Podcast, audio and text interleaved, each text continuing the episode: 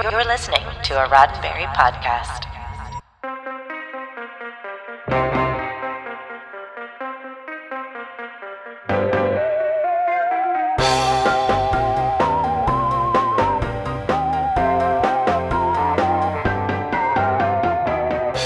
I'm Jessica Lynn Verdi, and this is your Sci Fi 5 five minutes of science fiction history for March 16th.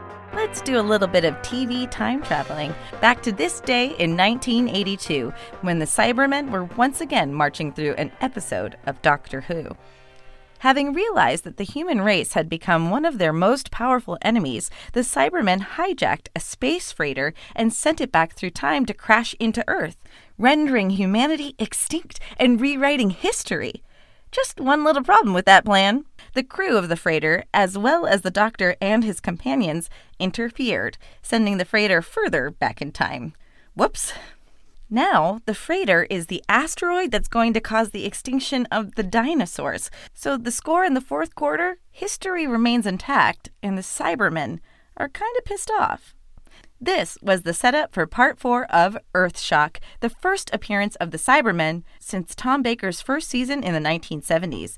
So much time had passed that it was now Peter Davison's first season as the Fifth Doctor. And Davison had inherited Tom Baker's final trio of traveling companions a young genetic researcher named Nyssa, an Australian flight attendant named Tegan, and an alien boy named Adric, who, in addition to being from another dimension, was also a mathematical genius. And one of these three TARDIS travelers was not going to make it out of Earthshock alive. The story both in front of and behind the scenes after this. Born on this day in 1963, actor Kevin Smith, who played Ares, god of war, on both Xena and Hercules. Part 4 of the epic Doctor Who adventure Earthshock premiered on BBC One today in 1982, and it reset the audience's expectations for how much danger the Doctor's sidekicks were in. Sure, past TARDIS travelers had been stunned, hypnotized, terrorized, and threatened, but they had always braved the odds and helped the Doctor win the day.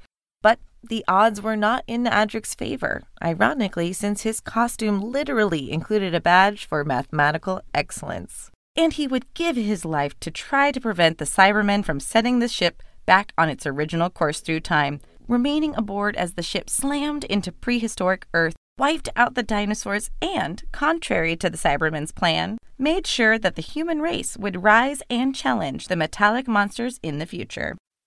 Behind the scenes, Doctor Who had some production reason for reducing headcount in the TARDIS. Three companions meant that writers frequently had to construct A, B, and C plots to keep everyone busy. Though, in one recent instance earlier in the 1982 season, Nyssa had spent an entire four part story being unconscious because there just wasn't anything for her to do.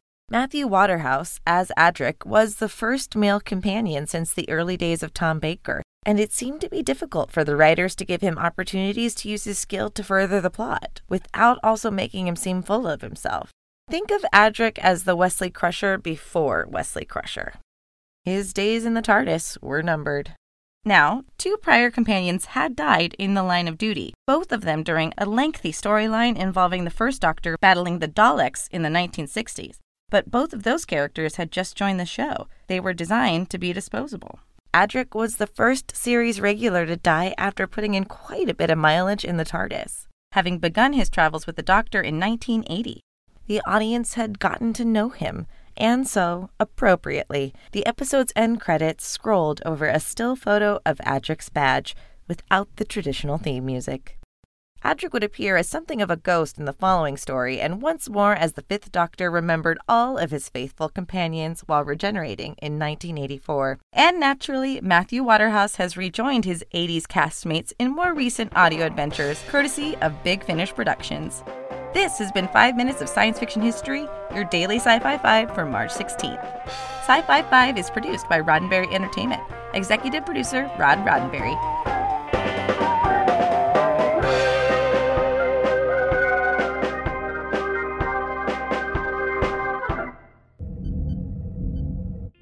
This is a Roddenberry podcast. For more great podcasts, visit podcast.roddenberry.com.